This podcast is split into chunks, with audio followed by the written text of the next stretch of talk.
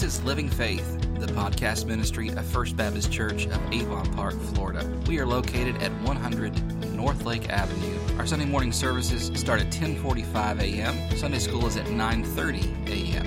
You can find out more information about First Baptist Church at fbcap.net.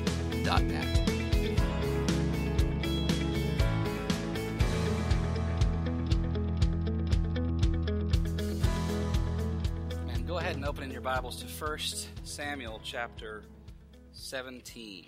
1 Samuel chapter 17.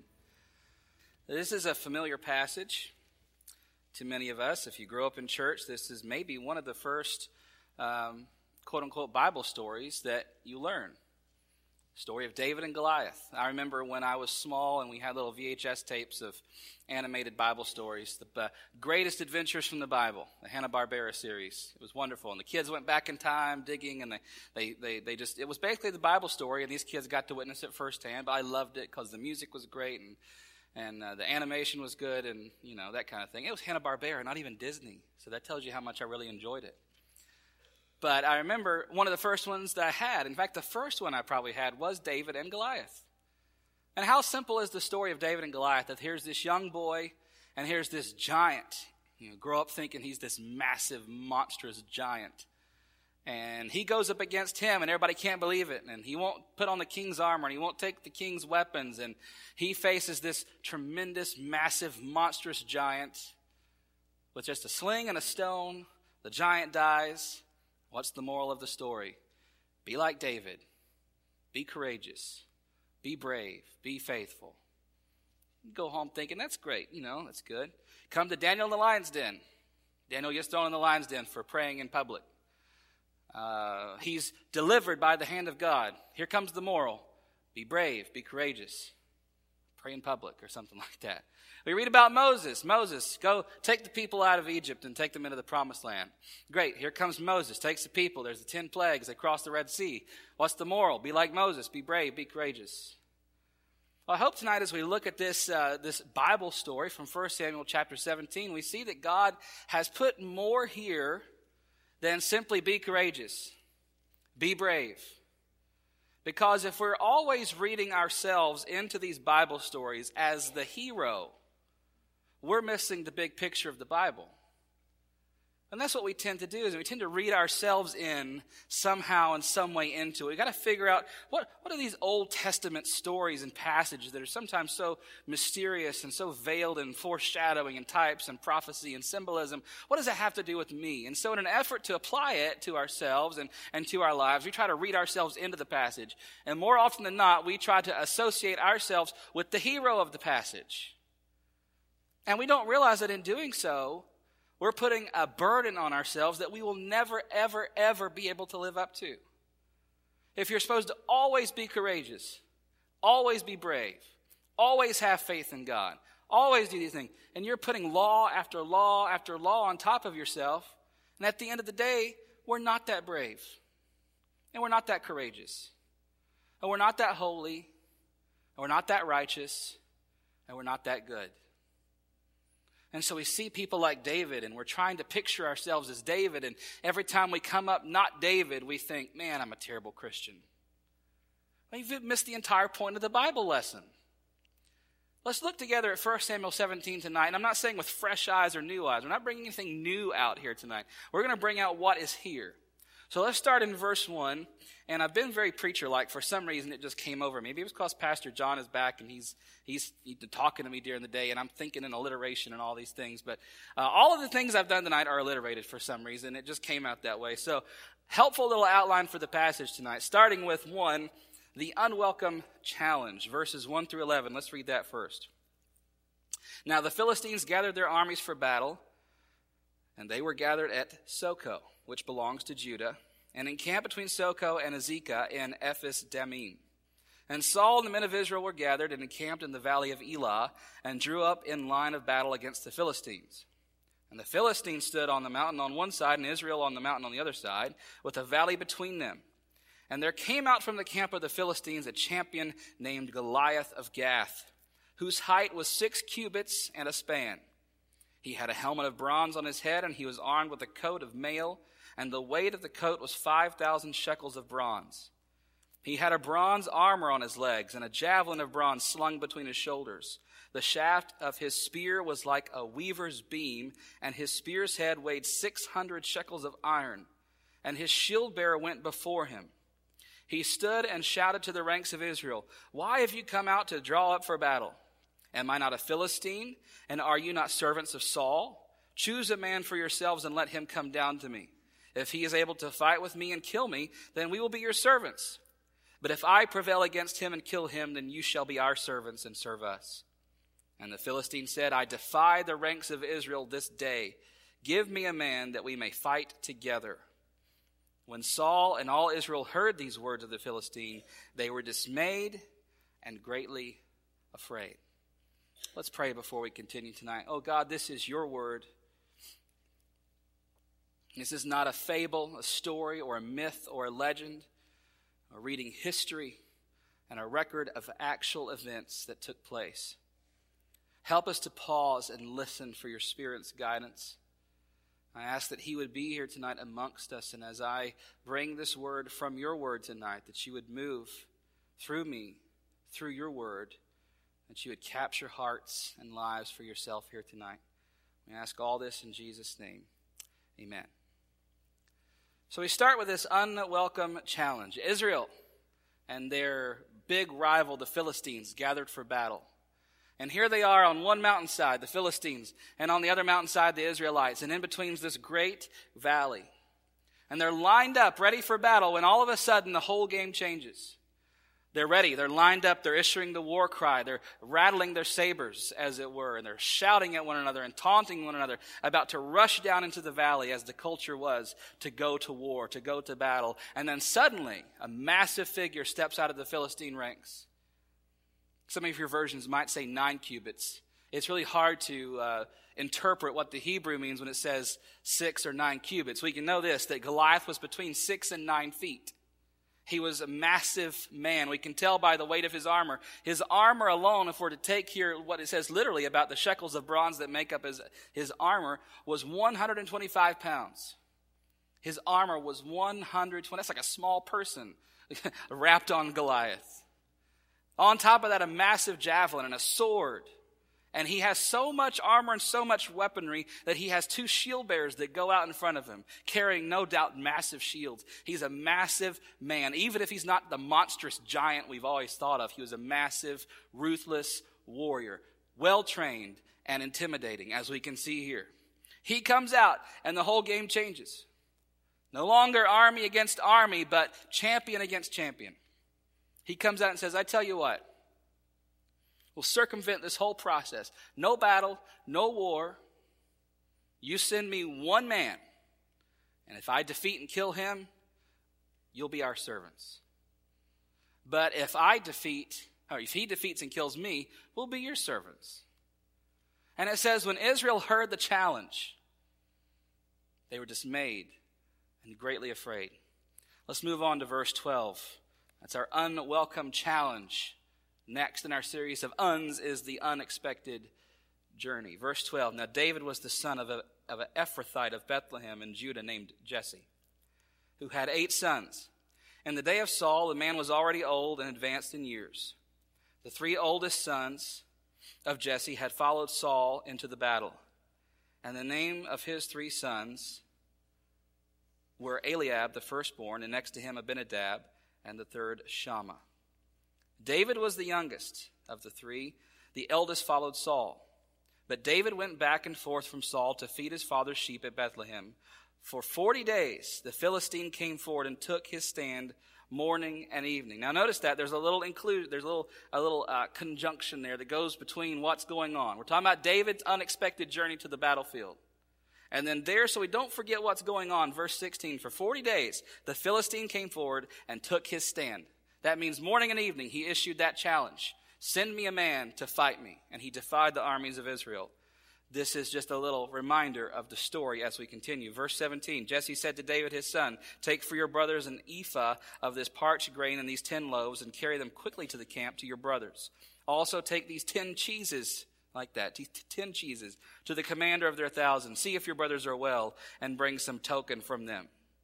Now Saul and they and all the men of Israel were in the valley of Elah fighting with the Philistines. And David rose early in the morning and left the sheep with a keeper and took the provisions and went, as Jesse had commanded him.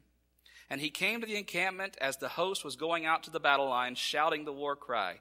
And Israel and the Philistines drew up for battle, army against army. And David left the things in charge of the keeper of the baggage and ran to the ranks and went and greeted his brothers. As he talked with them, behold, the champion, the Philistine of Gath, Goliath by name, came up out of the ranks of the Philistines and spoke the same words as before, and David heard him. So we're reintroduced to David here. I say reintroduced because if we go back to chapter 16, we see how David was chosen out of all of Jesse's sons. We see the three oldest here going to war. They're the warriors. They're, they're strong and mighty and big, and those are the strong men of Israel. Remember back in chapter 16, they bring one man after the other in front of Samuel the prophet. Remember, Samuel has come to anoint the next king of Israel. The Lord is displeased with Saul, and he's going to give Israel a new king in his time. But he sent Samuel the prophet out to anoint him. And he said, He's one of the sons of Jesse.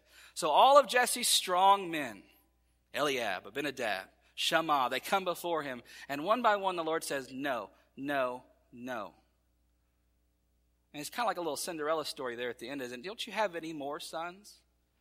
Well, we have one. He's a scrawny little kid, and he's out watching the sheep in the field. And Samuel says, Go and bring that one to me. And as soon as David appears before Samuel, it said the Spirit of God rushed upon David. And then Samuel opened his horn of oil and poured it on David's head, anointing him as the next king of Israel. And so we see that God had already chosen David to be king before this. The three brothers go off to war. They're on the front lines fighting the Philistines. David is going back and forth as a kind of intermediary, bringing supplies from his father Jesse to the army and also serving as Saul's armor bearer a, a, challenge and a position he got back in 1 Samuel chapter 16. So we're reintroduced to David. He's there. He's bringing the supplies. He's serving his duty with Saul. And suddenly he hears the war cry. They're out on the battlefield, rattling their swords and, and taunting each other. And he drops everything he's got with the front camp and he runs to the battle lines to, to see what's going on, to be with his brothers, and to be there in the middle of the action. And while he's there, we get that intersection Goliath comes and he issues his challenge. To this point, it's been 40 days. And Goliath has defied Israel and their God twice a day for 40 days. That's 80 challenges to Israel, 80 curses by the gods of the Philistines, and 80 recorded, at least, blasphemies against the Lord God of Israel. That means an aimless, ongoing, endless taunting of Israel and her God by this Philistine. David's there running to the front lines to greet his brothers, and it says, As he talked, verse 23, as he talked, he heard Goliath defy God and challenge Israel. Let's look at what happens in verse 24. We move on to an unfit champion. Verse 24. All the men of Israel, when they saw the man, when they saw Goliath, they fled from him and they were much afraid. There's your, there's your reaction to Goliath by the whole army. And the men of Israel said, Have you seen this man who has come up? Surely he has come up to defy Israel. And the king will enrich the man who kills him with great riches, and will give him his daughter and make him his father's house free in Israel. And David said to the men who stood by him, What shall be done for the man who kills the Philistine and takes away the reproach from Israel? For who is this uncircumcised Philistine that he should defy the armies of the living God? And the people answered him in the same way So shall it be done to the man who kills him. Now Eliab, the eldest brother, when he heard him, spoke to the men. And Eliab's anger was kindled against David, and he said, Why have you come down, and with whom have you left those sheep in the wilderness? I know your presumption and the evil of your heart, for you have come down to see the battle. And David said, What, what have I done now? Was it not but a word? And he turned away from him toward another and spoke in the same way, and the people answered him again as before. So here we have David rushing to the front lines. He hears this taunt from Goliath, and we can almost, if we were in David's shoes, there's something different about how David responds to this issue. We see at the beginning of that passage in verse 24 that when the other army members hear Goliath's chant, it's the same thing as before. They're terrified. They turn away. They close a deaf ear to what Goliath is saying. But then we see David. David hears it, and David has to listen again. I have to say, wait, what did he just say? What is that uncircumcised Philistine yelling at us? I love that. It's like a little insult mixed in there. What, what, how dare this uncircumcised, unclean Gentile defy the armies of Israel and defy the name of Yahweh? Is David the only one? The others shrink back in fear, and David rushes in, listening to this taunt. David is stirred up he begins to ask, What happens to the one who kills this guy? what happens to the, what, what are you going to give the guy who ends up killing this guy? All of you are turning away in fear. Is there no reward? Will no one stand up and kill him? It's funny then that his older brother chimes in and says, David, what are you doing here? I know, I know the presumption of your heart. You're proud and you're arrogant and you just want to you just want to be here and see the battle. Here's Eliab, remember the oldest, the strongest of Jesse's sons. He has not been willing to this point to face Goliath. He's just as cowardly as the others. And yet here's the scrawny brother who's been anointed king showing up on the battle lines where he's not supposed to be. He hears the challenge and it makes him mad and he wants to do something about it. And don't you know, it's just like the jealous older brother to say, mm this is my army. I'm the oldest. I've been here longer, David. Why don't you come back when you're older? You'll understand then. It's funny, isn't it? You're just young. You're just full of energy and you just want to argue about everything. Why are you here, David? Go home. Do what you've been doing and watch the sheep. Come back when you're grown up. Verse 31 David hatches an unthinkable plan. I love these things. When the words of David were spoken and heard, they repeated them before Saul. Saul sent for him, and David said to Saul, Let no man's heart fail because of him. Your servant will go and fight with this Philistine. And Saul said to David, You are not able to go against this Philistine to fight with him. You're but a youth. He has been a man of war from his youth. But David said to Saul, Your servant used to keep sheep for his father. And when there came a lion or a bear and took a lamb from the flock, I went after him and struck him and delivered him out of his mouth. And if he arose against me, I caught him by the beard and struck him and killed him. Your servant has struck down both lions and bears. Here it is again. And this uncircumcised Philistine shall be like one of them. For he has defied the armies of the living God.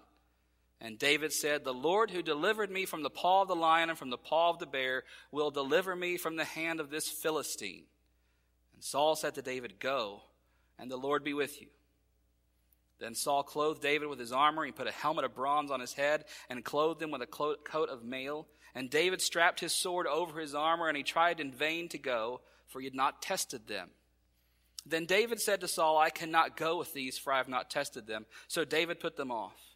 Then he took his staff in his hand and chose five smooth stones from the brook and put them in his shepherd's pouch. His sling was in his hand, and he approached the Philistine. This truly is an unthinkable plan.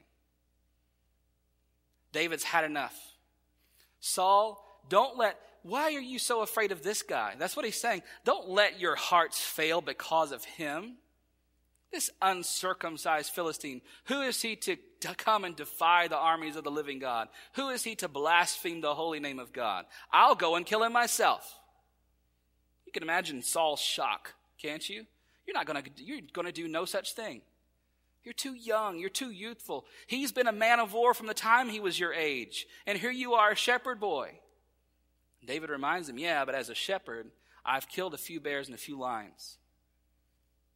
And when a lion would dare come and grab one of my sheep, or he would come after me, guess what I did? I grabbed him by his beard and I struck him and I killed him. And David says, besides that, it's the Lord who delivered me from all those things. And if the, the Lord will deliver me from the paw of the lion and the bear, he will deliver me here also. You can see Saul kind of, oh, you're going to bring God into it. Got to be all spiritual, David. Fine, go. and he gives him this little half hearted benediction The Lord be with you. And then David tries the armor on, it's way too big.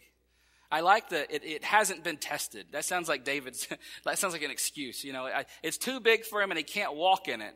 And David's like, um, I, can't, I can't use this. I haven't tested it yet. I don't know if that's what's going on. That's a little imaginative reading into the text. Don't ever do that. He can't wear the armor. He doesn't want to go into battle with it. He puts it aside. He says, I don't need any of this stuff, Saul. And as if to draw attention to what he's doing, he says he goes and gets five smooth stones, puts them in his shepherd's pouch, and he takes his sling and he goes forward to face Goliath. Look at verse 41 as we continue to the uncontested victory. The Philistine moved forward and came near to David with his shield bearer in front of him. And when the Philistine looked and saw David, he disdained him, for he was but a youth, ruddy and handsome in appearance. I like that. Ruddy and handsome. You're small and good looking, but you're not going to do much to me. He disdained him. And the Philistine said to David, Am I a dog that you come to me with sticks? And the Philistine cursed David by his gods. And the Philistine said to David, Come to me, and I will give your flesh to the birds of the air and to the beasts of the field. And then David said to the Philistine, You come to me with a sword and with a spear and with a javelin, but I come to you in the name of the Lord of hosts, the God of the armies of Israel, whom you have defied. This day the Lord will deliver you into my hand, and I will strike you down and cut off your head. And I will give the dead bodies of the host of the Philistines this day to the birds of the air and to the wild beasts of the earth, that all the earth may know that there is a God in Israel and that all this assembly may know that the Lord saves not with a sword and spear, for the battle is the Lord's, and he will give you into our hand. When the Philistine arose and came near and drew to meet David, David ran quickly toward the battle line to meet the Philistine. And David put his hand in his bag and took out a stone and slung it and struck the Philistine on his forehead. The stone sank into his forehead and he fell on his face to the ground. So David prevailed over the Philistines with a sling, with a stone, and struck the Philistines and killed him. There was no sword in the hand of David. That's not a, a, slight inclusion there. There was no sword in the hand of David. Then David ran and stood over the Philistine and took his sword and drew out his uh, drew it out of his sheath and killed him and cut off his head with it. When the Philistines saw that their champion was dead, they fled. And the men of Israel and Judah rose with a shout and pursued the Philistines as far as Gath and the gates of Ekron, so that the wounded Philistines fell on the way from Shaaraim as far as Gath and Ekron. And the people of Israel came back from chasing the Philistines, and they plundered their camp. And David took the head of the Philistine and brought it to Jerusalem and put it and put his armor in his tent. So here we have the part of the familiar story, right, with a few less Sunday school friendly uh, inclusions in there. The taunting. And at both times, did you get that? Both times, uh, Goliath says, I will kill you, and I will offer your body to the birds of the air and the beasts of the field. So dramatic, you know. And then David says, No, I'm going to kill you, and I'm going to offer your bodies to the birds of the air and the beasts of the field. Remember that. Birds of the air, beasts of the field. Remember it for later. Goliath is there taunting, ready for war, ready for battle, intimidating as ever, his shield bearer in front of him, and here comes the little David running into the battle line, slinging his sling, and suddenly releases the stone. It hits Goliath on the forehead, sinks in, and this massive man tumbles to the ground. It doesn't end there. The Sunday school version ends there. The Bible version does not. The felt version ends there. If I was doing the felt version, I would do this, though. To knock him over and then take some scissors and cut the head off. this is what really happened here. Squirt some ketchup on it. I don't know. David doesn't have a sword in his hand. That's no small detail. But he walks, walks up to Goliath and he takes Goliath's sword. Get, mm, get a load of this. This is Goliath's sword which was intended to inflict harm on David. So that the very instrument that this Philistine was going to destroy this man with is taken from him, and then he is destroyed with it. But not only destroyed, humiliated. As his head is severed from his body, this massive man, the champion of the Philistines, and it is brought back to Jerusalem with his armor. And God gives David complete, total triumph over this undefeated foe and humiliates him in the process. In verses 55 through 58, an unlikely origin. This is the prequel before the story. As soon as Saul saw David go out against the Philistine, he said to Abner, the commander of his army, Abner's a fun biblical name, isn't it? Sounds so. Isn't there a who? Abner. He's on uh, Bewitched, isn't he? Isn't he the next door neighbor? She's always saying Abner, Abner. Uh, nobody knows these things. I watched Nick at Night when I was little. Whatever. Abner said, As your soul lives, O king, I do not know. The king said, Inquire whose son the boy is. And as soon as David returned from striking down the Philistine, Abner took him and brought him before Saul with the head of the Philistine in his hand. And this is no small detail. Verse 58 Saul said to him, Whose son are you, young man? David answered, I am the son of your servant Jesse, the Bethlehemite. From Bethlehem. Well, hopefully, as we walk through this entire story, you've been reminded of a, a fairly familiar biblical tale with maybe a little more uh, detail than we're used to in the Sunday school versions. But what I want to do now is, come out of just the telling of the story, or maybe the drawing out of a few principles, and I'm going to try as hard as I can to kind of apply this because, like I said, we often try to read ourselves into the wrong parts of these stories. But what I want to do is, is take out some principles we can learn from it before I move into a little, a little more theological thing later. David and Goliath is not merely a story about faith. Merely, key word. It is not merely a story about courage. It is not merely a story about bravery. And it certainly is not merely a story about facing the giants in your own life, however you define those. As much as our contemporary culture wants to make this story about us and about our struggles and our giants and our difficulties, it's not about that. This is a story about a young shepherd boy who has been crowned anointed king. Literally called from the field, chosen by the Spirit of God, anointed by the prophet.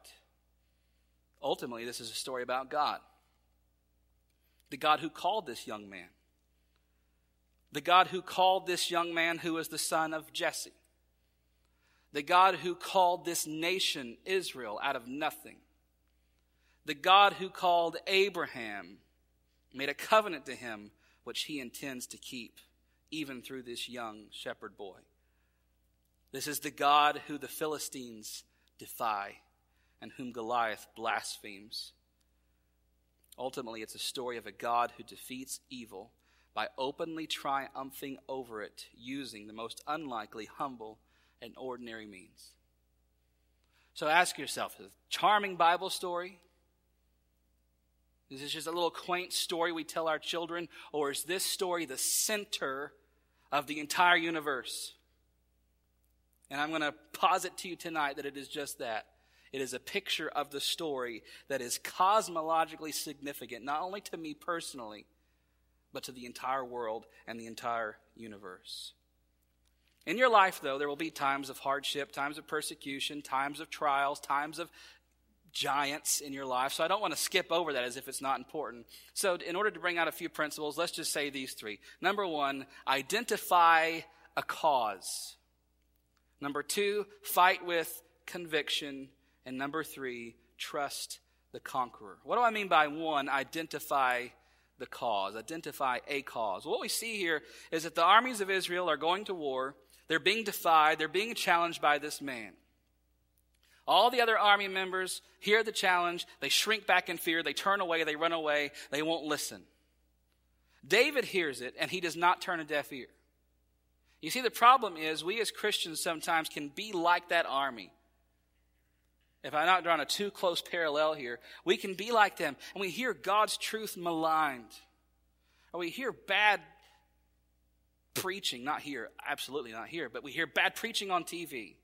We hear our friends and family members talk about their relationship with God in terms that are not biblical, that do not work according to the gospel, and we just idly sit by and think, okay, well, you know what? Who am I to say you know, what's right and what's wrong? You being like those army, this army here, this that cowered away from Goliath, that shrunk back in fear? that said, I hear the challenge, I hear the defying of the armies of Israel, I hear the blaspheming of God, I hear all of this, but let's just, this, this doesn't exist. I'm going to plug my ears and close my eyes, and, and none of this is really happening. How often do we do that as Christians? In the church, in the world, in your family? We hear the truth of God blatantly assaulted and yet say nothing. I love the story of Luther as we get ready for October, which is the month we celebrate the, the anniversary of the Reformation in Europe. Luther standing kind of at his trial. I mean, this was the time when, when Luther was put on the trial. He was given a chance to recant. The Roman Catholic Church said, All you have to do, Luther, is this simple. All you have to do is stand there. You don't even have to mean it. You don't even have to mean it, Luther. Just say, Revoco. I recant. I'm sorry I said bad things about the Pope. I'm sorry I said all this by grace through faith alone stuff. I'm sorry I brought up the Bible. I recant. I'm, it's okay. No more arguments. That's all you have to say. He took a whole night to think and pray about it. Do you know that? Before he came back the next day and stood there in front of them and said, I cannot and I will not recant. Here I stand. I can do no other. God help me. Another reformer famously said, A dog barks when his master is attacked. I would be a coward if I saw that God's truth is attacked and yet would remain silent. How easy is it for us to be cowards? To hear God's truth attacked in public, in the family, in the home, in our businesses, wherever you are. To turn a blind eye and a deaf ear. And don't get me wrong, we have to identify between a cause and an opinion, between a hill to die on and a molehill. You heard the mountains out of molehills expression. We have to determine between those carefully. You don't make just to make a cause out of anything, and then that's your thing. Now that's my thing, and if you say anything against this, I, preferences and opinions are not what we're talking about here. We're talking about primary issues of truth, the Trinity, the inerrancy of Scripture. Justification by grace alone, through faith alone, in Christ alone. Those things on which our faith is built, the resurrection of Jesus Christ, the virgin birth, the crucifixion for our sins. We cannot waver on those things. That's what we're talking about here. Where are the mountains? Where are the causes? Identify the cause. Sometimes your sinner friend does not need encouragement. Sometimes your children don't need encouragement. Sometimes they need truth. Sometimes they just need to be told, you're wrong. Now, as Christians, we know we speak the truth in love. We speak it gently with patience, but it doesn't mean we don't speak it. Say, look, I love you and I care for you, but this is wrong. This attitude is wrong. This the action is sinful.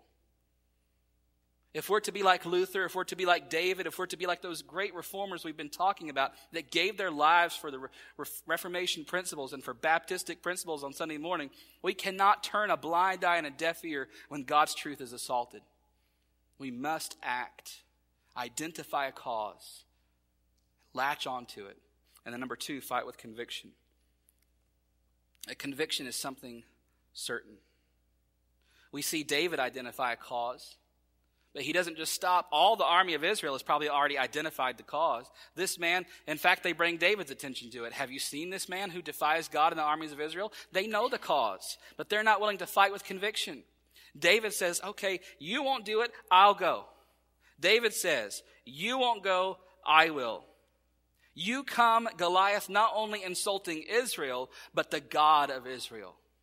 You don't just come defying our nation, but you come defying our God, who happens to be the only God. That's a certainty that follows David into battle. That's that surety. That's the conviction that follows him.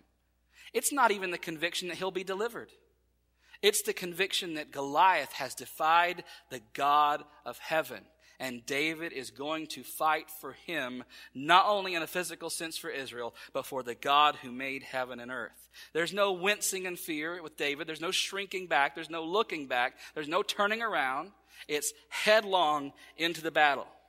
That's conviction. There's focus. There's resolve. He's identified the cause and he's going into battle. Our resolve should be the same. When truth is attacked, when the gospel is maligned, when people are living in sin, not turn a blind eye and a deaf ear. You're not doing them any service. That's not love. Love is rushing into battle, confronting error with the truth and with the gospel of Jesus Christ. God has not always promised to deliver us in the same way he delivered David or Daniel or the others. This does not mean that the truth of God has changed. Ultimately, we know God wins. Truth wins. The gospel wins. Luther, again, if I can quote him again in the hymn, let goods and kindred go. Let them go. This mortal life also. Then the body they may kill. You hear Luther? The body they may kill. You hear him before before the diet of worms, before he's put on trial. Let goods and kindred go.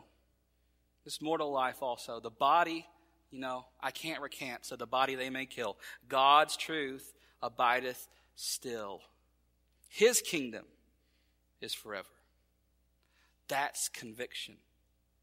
That's what gripped Luther. It's what gripped David, and it should be what grips us. Zeal and conviction in the gospel and in the Word of God. Run headlong into battle. No armor, no real weapons, just some stones. Oh, and the Lord. That's all he needed now. That's all we need. Number three, trust the conqueror. This is where stuff really gets good. In verses 37 and 47, we see David say who the real conqueror here is. He says, The Lord will deliver me. The Lord will deliver him into my hand. And then in verse 47b, the second part of it, David says, The battle is the Lord's. The Lord will deliver me out of this thing. The Lord will deliver you to me, and I will kill you. And then, lastly, this battle is the Lord's. In all of these battles, even in the face of death, we, like David, can be assured that the battle ultimately belongs to the Lord. Why? Because he has triumphed already. How? Turn to Genesis chapter 3.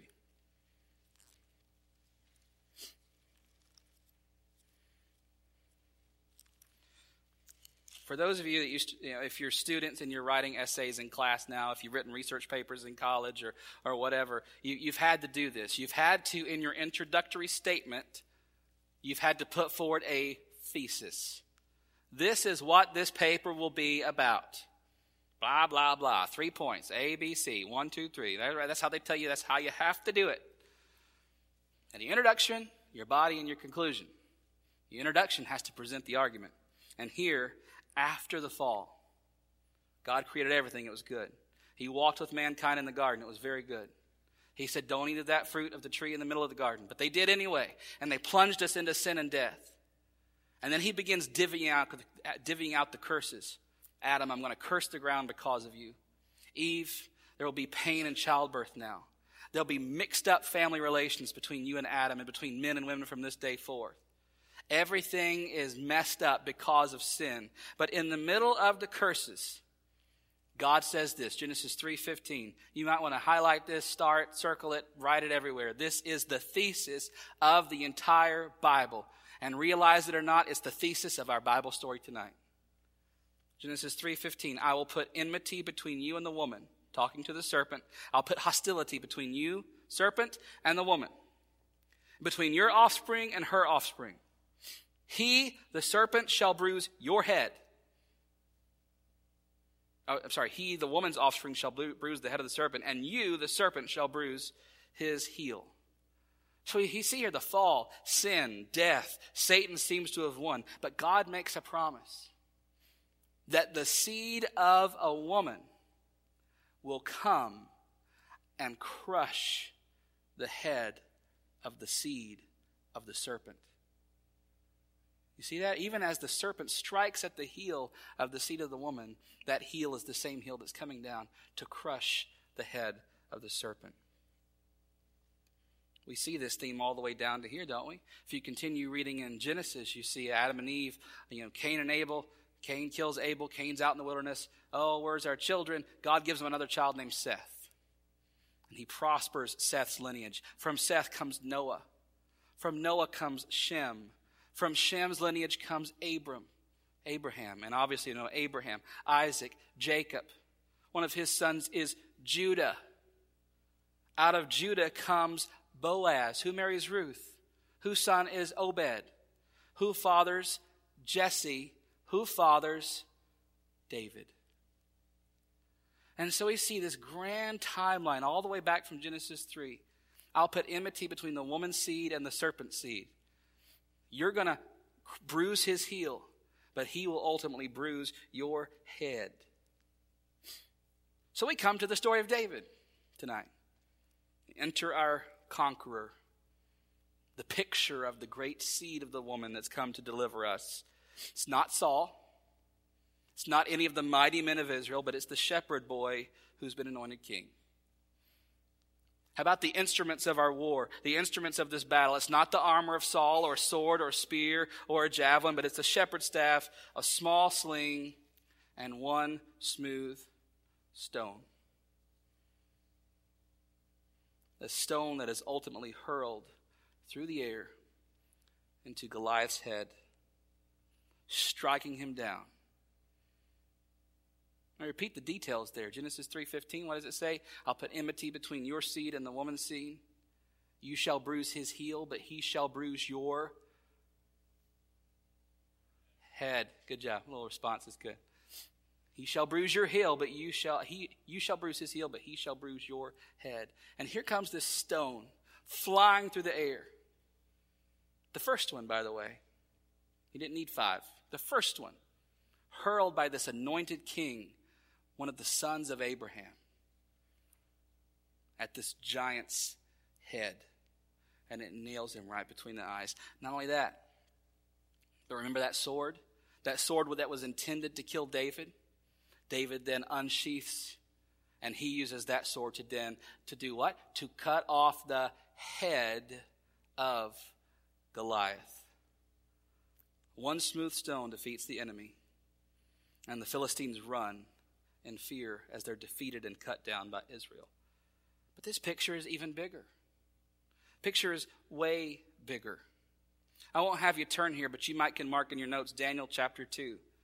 In Daniel chapter 2, we're not going to have time to read it, but in Daniel chapter 2, Nebuchadnezzar has a dream. This is Israel 500 years after David. They're in exile, they're in Babylon. Not only has the kingdom been divided, not only are they not in the glory days of David and Solomon anymore, but they're not even in their homeland. They're in a foreign land, exiled in Babylon, being judged for their sins. But God still raises up a prophet and makes a promise through him. And Nebuchadnezzar has this dream of this statue made up of 10 different materials. And he can't figure out what it means. He keeps having the dream. He keeps having the dream. And he calls his wise men in one at a time, and they can't interpret it. Oh, but David hears of the dream, mainly because Nebuchadnezzar wants to kill all the wise men. So Daniel's like, wait, wait, wait, wait, wait. What, what's so big deal about this dream that you want to kill everybody because they can't interpret it? I'll interpret it for you.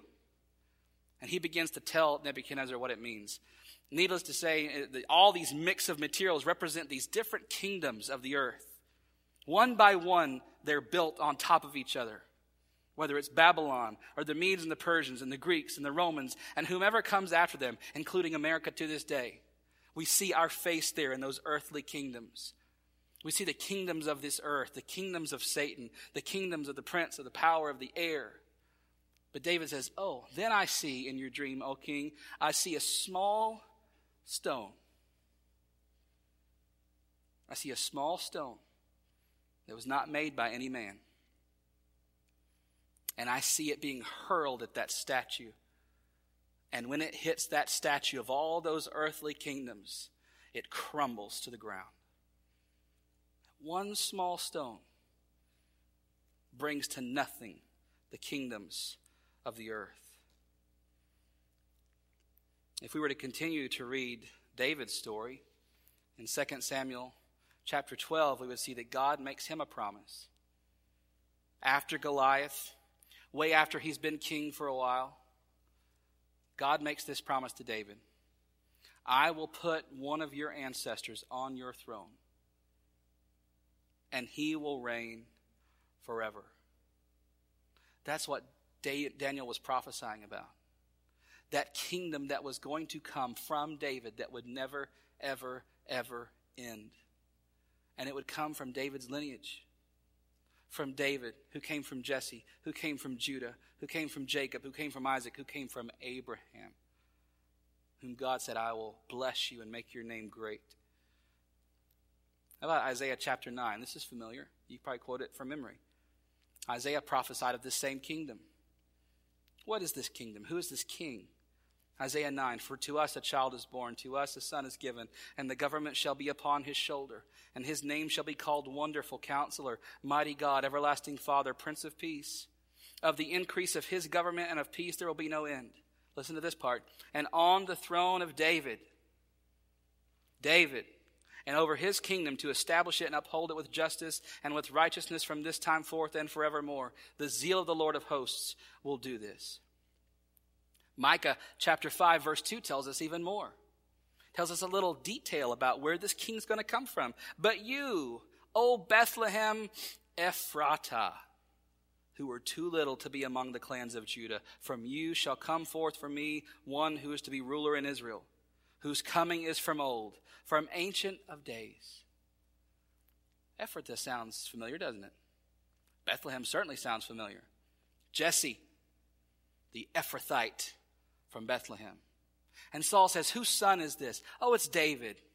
He's the son of Jesse, the Bethlehemite.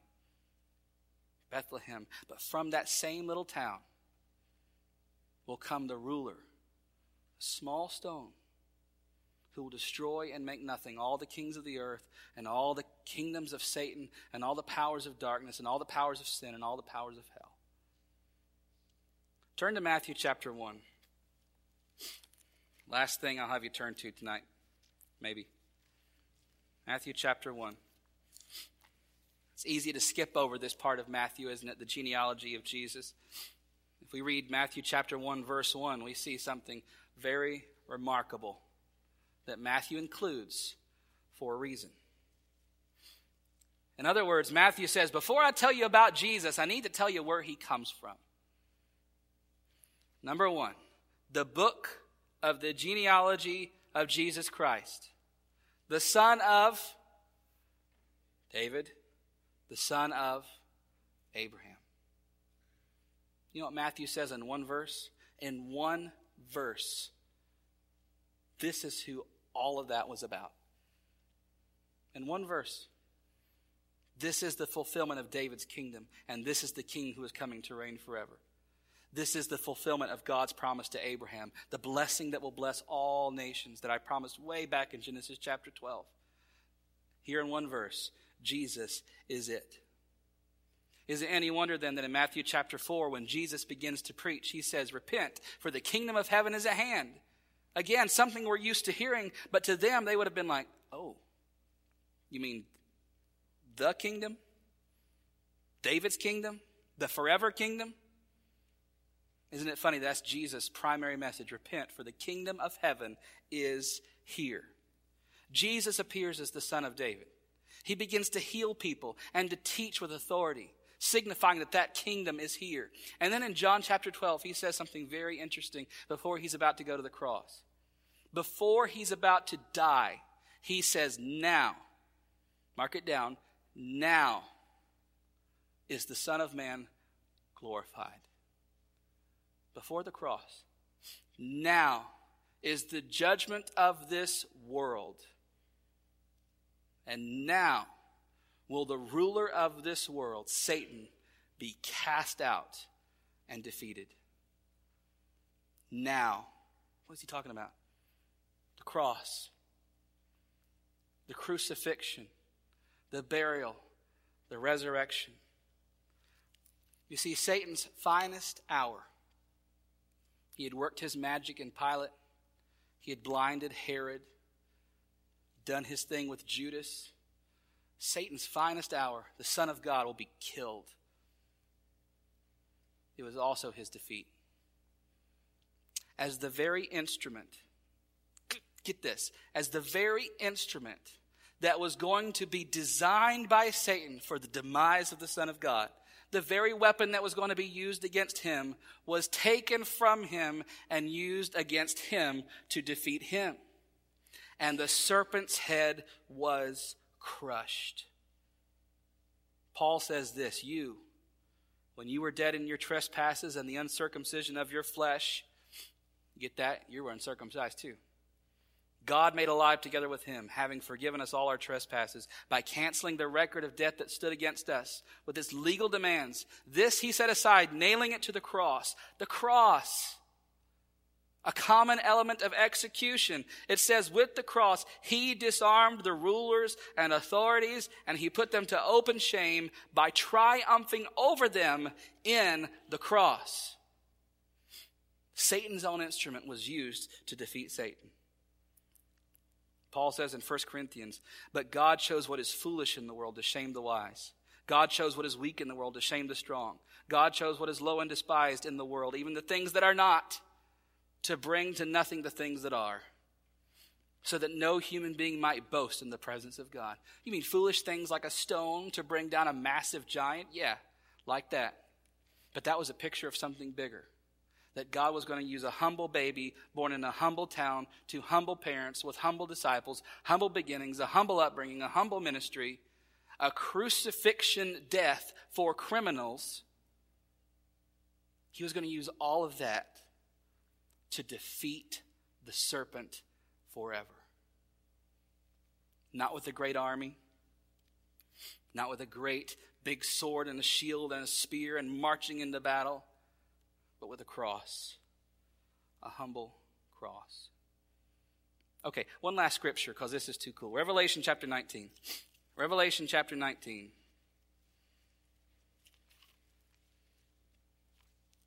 Remember Goliath taunting?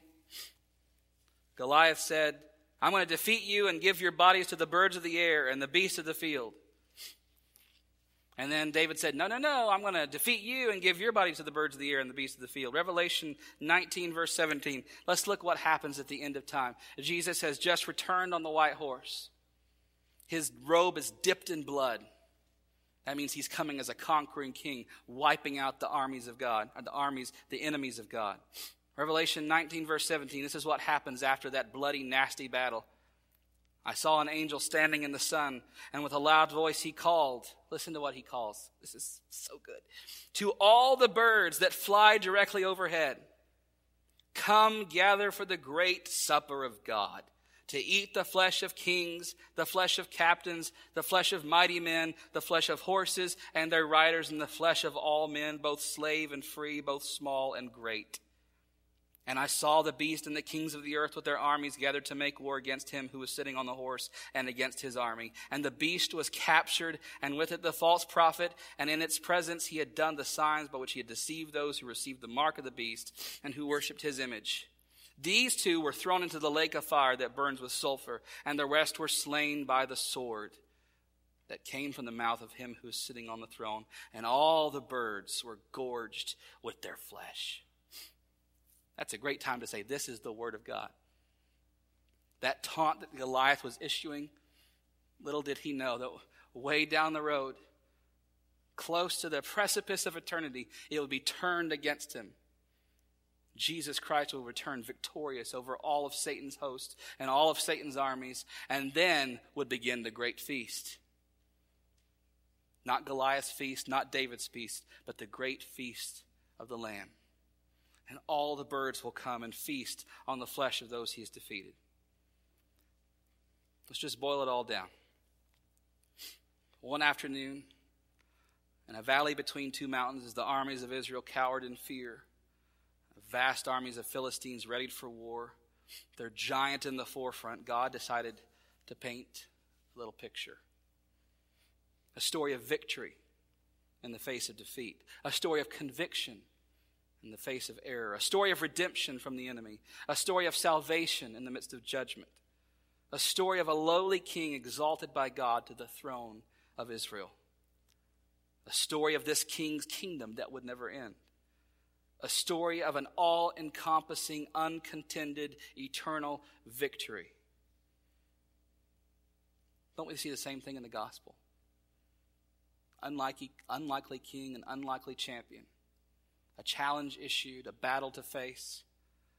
And here is Jesus rushing into battle, not with a sword or a spear or great armor, but with a cross.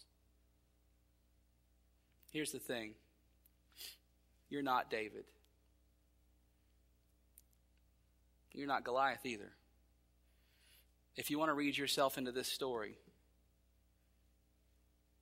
you're at best the cowering armies of Israel. Scared out of your boots at this massive enemy of sin and death and hell and Satan, and you can do nothing to defeat that. And then we see the conqueror. Not you, not me, but the Lord Jesus Christ riding into battle on our behalf with a cross, a foolish instrument like a stone. And with one fell swoop, he completes the entire biblical story that I will crush the head of the serpent. That is our victory. That is our cause. That's our conviction. And that is our conqueror. That's why we sing tonight Lead on, O King eternal. We follow not with fear, for gladness breaks like morning where'er thy face appears. The cross is lifted over, over us. We journey in its light. The crown awaits the conquest. Lead on, O God of might. Let's pray. Thank you, God, for your word, and we thank you that the gospel of Jesus Christ is its central theme and message from cover to cover. Even from the very beginning, you promised a Redeemer, a Redeemer who would come and defeat the forces of darkness, who would stomp the serpent's head for us, and who would at last return us to Eden. God, for those of us here tonight that are believers, I ask that you would open our eyes to the majesty and the scope and the beauty and the glory of your word. Who could paint a picture like this except for you? For those of us here tonight who might not be believers, who don't yet understand the gospel of Jesus Christ, have never placed our faith and trust in you, I ask that by your Holy Spirit right now, through the proclamation of the gospel that we've heard tonight, the life, death, crucifixion, and resurrection of the one Lord Jesus Christ in our place, I ask that by that gospel and by your Holy Spirit, you would save them, that you would bring them to repentance and faith, and that you would give them the victory that you have won for us already. Oh God, this is your word. Plant it in our hearts that we might look more and more like Jesus, our conqueror and our king. We ask this in his name. Amen.